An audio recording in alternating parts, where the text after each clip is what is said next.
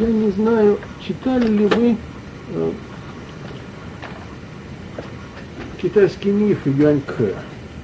Сознавайте, кто читал, а кто нет. Не читали. Ну тогда э, почитайте, пожалуйста, э, когда у вас будет э, время и возможность, просто потому что пересказывать мне это, эти мифы просто нет никакого смысла, когда они есть и можно прочитать. Подожди, вы только нам скажите по буквам. Мифы. Древнего Китая, по-моему, так называется. Автор Юань К. К и буква Е. Ке. Нет, Э. Э.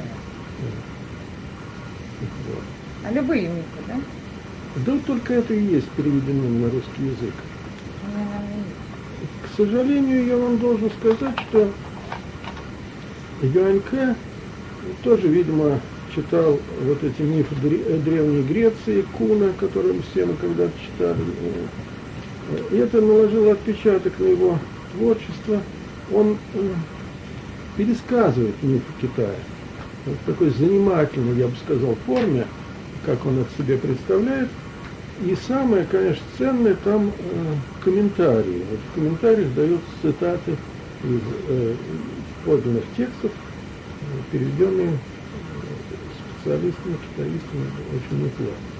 Но этих комментариев, естественно, мало. мало.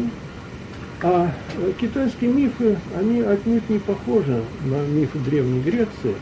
Да и вообще-то, э, хотя мы и привыкли все ориентироваться всегда в мифологии на э, греческие мифы, на самом деле греческие мифы, они являются исключением, увы.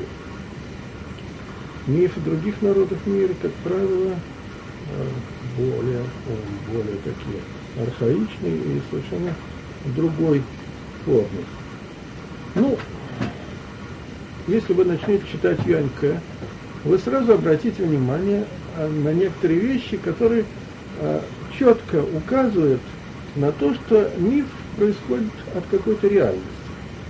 Ну вот, например, э, пишет Юаньке а, про дворцы э, царицы Сиванну, где-то там в, горном, э, в горных грядах Кунлуня или Гималаях, и пишет, что там вот есть замечательная материя, из которой делает она скатерти, которая не горит, и более того, э, ее моют огнем, и от этого она становится только белее. Ну, э, естественно, тут вспомнить, что это свойство асбеста, которое есть вещь вполне реальная, которую действительно в горах можно найти. Еще э, там же рассказывается о каких-то необыкновенных баранах, которые живут уже за горами, за этими, у которых огромные хвосты, и эти хвосты местные жители едят. Ну, э, тут вполне уместно вспомнить курдючных баранов, которые пользуются соответствующей популярностью в Средней Азии. Дальше э, говорится о замечательных э, тысячеверстых скакунах. Э, Впоследствии китайцы познакомились с ними гораздо ближе и ввозили их из э, Средней Азии. Это предки вот знаменитых афалтыкинцев, которые, которых разводят в Туркмении. Все это вещи совершенно э, реальные. И попадают они в разряд мифов только после соответствующей обработки человеческим воображением, э, человеческой фантазии корни же вполне реальны. А вот интересный очень миф о царице Запада Сиванму.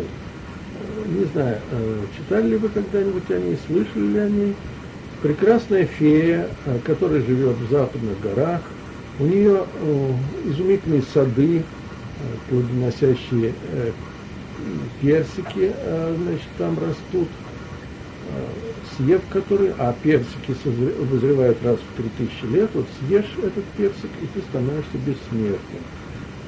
У Вашингтона Ирвинга э, есть такая очаровательная новелла про Рипа Ван Винкля, который однажды где-то в окрестностях Нью-Йорка, что ли, в очень давние времена, пошел в горы и наблюдал там странные существа, игравшие кости или еще во что-то. Э, и когда он вернулся домой, оказалось, что уже дом его развалился, и э, родственники его, кто постарел, кто умер вообще, и никто его уже этого Рита бедного не помнит. Вот таких рассказов э, в Китае встречается не один и не два.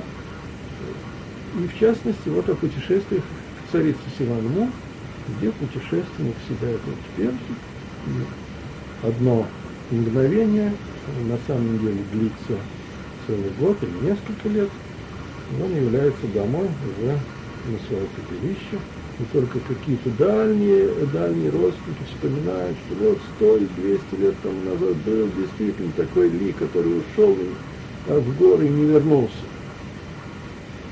Ну вот, а, была такая царица Симон. Ну, но вот если мы э, посмотрим древние источники, там она еще выглядит не феей прекрасной, а существом очень странным. Она э, там только голова у нее человеческая, а туловище тигра, лапы соответствующие когтистые, а хвост э, такой с кисточкой, по-моему,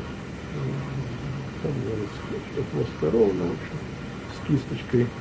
И вот по таким э, кусочкам воссоздается ее портрет весьма фантастический. Поскольку львов в Китае не было, а были только тигры, можно предположить, что китайцы так вот воспроизводили в своей э, э, мифологии образ сфинкса, который, соответственно, пришел к ним очень издалека, с запада. А вот эти э, яблоки, э, персики бессмертия, они очень э, повторяют известный греческий миф, то есть достаточно мало известный, но все-таки греческий миф о садах Гесперид, где вот созревали замечательные яблоки, которые продлевали жизнь, даровали бессмертие, вот где-то все это на крайнем западе существовало. А что же касается самой Сиванму, то было а, несколько попыток как-то отождествить ее царицу Запада с некоторыми персонажами, известными нам уже из э, западной литературной традиции. Вот один из европейских исследователей старался как-то сопоставить образ Сиванму с образом царицы Савской. Ну вот, прекрасная фея, царица Савская была хороша собой. Э, вот какие-то странные подробности ее телосложения, ну вот и царицы Савской были волосатые, чуть ли не козлиные ноги при всей, э, всех ее прочих прелестях. Э, вот. И на букву «С» и, и то, и другое имя начинается. Ну, в общем, такие довольно э, ну, примитивные попытки, но тем не менее были. Э, к сожалению, эти исследователи не сумели найти всех текстов, относящихся э, к Силану в целом. А сейчас они все известны, хорошо э, классифицированы. А там есть вещи, э, ну, которые как-то совершенно неоднозначно указывают на определенный исторический персонаж. Например, у великого китайского поэта Сюэляня – есть упоминание о том, что у Сиванму были висячие сады. Ну вспомните, у кого были висячие сады? У Семирамиды, только у нее, больше ни у кого этого не было. И вот эти висячие сады, конечно, э, говорят о многом. Правда, если так разобраться, э, Семирамида – это имя греческое уже, э, греческая интерпретация, а саму-то ее звали Шамураш или что-то в этом э, духе, несколько по-другому. Так что вполне может быть, что вот это имя, известное уже в греческой интерпретации, рассказы о ее висячих садах, э, контаминировались с мифами о, о садах э, Гесперид, с образом сфинкса, и все это вот в таком сплаве образовало миф о царице Запада Симанму, где все эти, э, у которой все эти чудеса мы наблюдаем, и о которой э, и все эти рассказы, конечно, могли прийти по великому шелковому пути, но в сравнительно уже позднее время, где-то в IV веке э, до нашей эры, когда писал э, Цюянь, или чуть раньше, уже в греческой интерпретации. Вот э, это пример того, что Китай никогда не был совершенно отрезан от остального мира, что-то доходило до него в фантастической форме, э, в такой любопытной, но тем не менее. А что касается э, сугубо китайских мифов, э, то надо сказать, что китайцы, я возвращаюсь к этой теме, они немножко воспринимали э, мир по-иному, а во всяком случае не так, как древние греки. И если греки мир э, притворяли в мифологических образах, то для китайцев мифологическое мышление в целом было все-таки достаточно чуждо. Они э, мыслили категориями историческими. Вот индусы, например, у них не было истории как таковой. А китайцы, наоборот, все историзировали. Все. Даже вот э, фантастику древних миров. И если мы э, начнем об, обращаться к древней китайской истории, то мы увидим, что в начале китайской истории лежат три династии. Так они э, блоком идут. Три династии. Саньдай. Это династия Ся, основателем которой якобы был великий Юй, а тот, в свою очередь, э, прославился покорением потопа, смирением Бог потопа. Следующая династия Инь, или Шан, как ее э, называют, это уже историческая династия вполне, во всяком случае, мы убедились в этом на рубеже нашего столетия, когда были э, сделаны замечательные находки, идущие от этой династии. И третья династия Джоу, при которой практически жили Конфуций, Лао и все прочие э, э, великие мудрецы Китая. А вот до этих трех династий идут э, некие персонажи, которые тоже историзированы, которые тоже объединены в такие вот блоки. Тем не менее, личности достаточно э, фантастические. В самом начале богиня Нюйва, чем она знаменита? Она знаменита тем, что починила небосвод, когда тот обрушился и начался э, поток. Она знаменита еще вторым своим свершением. Она создала людей – причем э, не одного человека, а во множестве. Э, так и потом и продолжало быть все время китайцев много. Вот. И э, механизировал этот способ создания людей. Вот вымазала веревку в глине, или в там, и так вот брала и стряхивала. Вот. Самые комочки летели, превращались в людей. Э, после Нева, как правило, шел Фуси. Вы знаете, я тут принес вам одну книжку, э, специально, чтобы не рассказывать самому, а чтобы вы услышали э, очень коротенький рассказ о Фуси. Книжка это, ну, одна, что ли, из самых ценных моей скромной коллекции. Она издана еще при Екатерине – Э, это рассказы о э, древних китайцах. И вот, вы знаете, никакая стилизация не даст нам э, такого же архаичного текста, который создавался, ну вот, предположим, во времена Екатерины, который очень хорошо как-то ну, издает эффект древнего текста.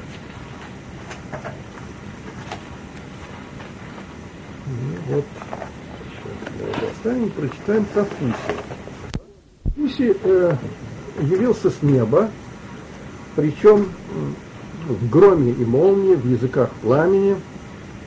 Он явился в Китай тогда, э, когда в Древнем Египте как раз происходило строительство пирамид. И вот как китаец, переводе, так сказать, рассказывает о Фусе. Ладно, буду читать так, маленький. А, Тайгао, свойственно нарицавшийся Фуси, по прозванию же Сун, имел пребывание двора своего в Ванкиеу, городе ныне слывущем Шэншэу, в области Гонань. Царствовал 115 лет. Таинственным знаком имел для себя лес. Об отце его писатели китайские молчат, матери же дают имя Гоа Сью. Некоторые разумеют его преемником Суньена, которому присвояют изобретение огня. Повествуют, что имел голову человеческую, прочие же части тела, как у змеи. Сие не должно принимать в смысле слов, ибо, описывая его с телом змеиным, изображают на картинах как человека с головы до ног. Вот тут я должен сделать примечание, что э, китайский автор э, ошибается, потому что э, уже сейчас нам известны находки дре, э, древнекитайских произведений искусства, и там как раз и Фуси, и Нива только э, голову имеют человеческую, а тело же змеиное. Так что все так, как и описывалось. Фуси вымыслил рыболовные сети, научил современникам варить мясо, я буквально читаю, и приправливать он и в снедях, чего ради прозван Пао Сише.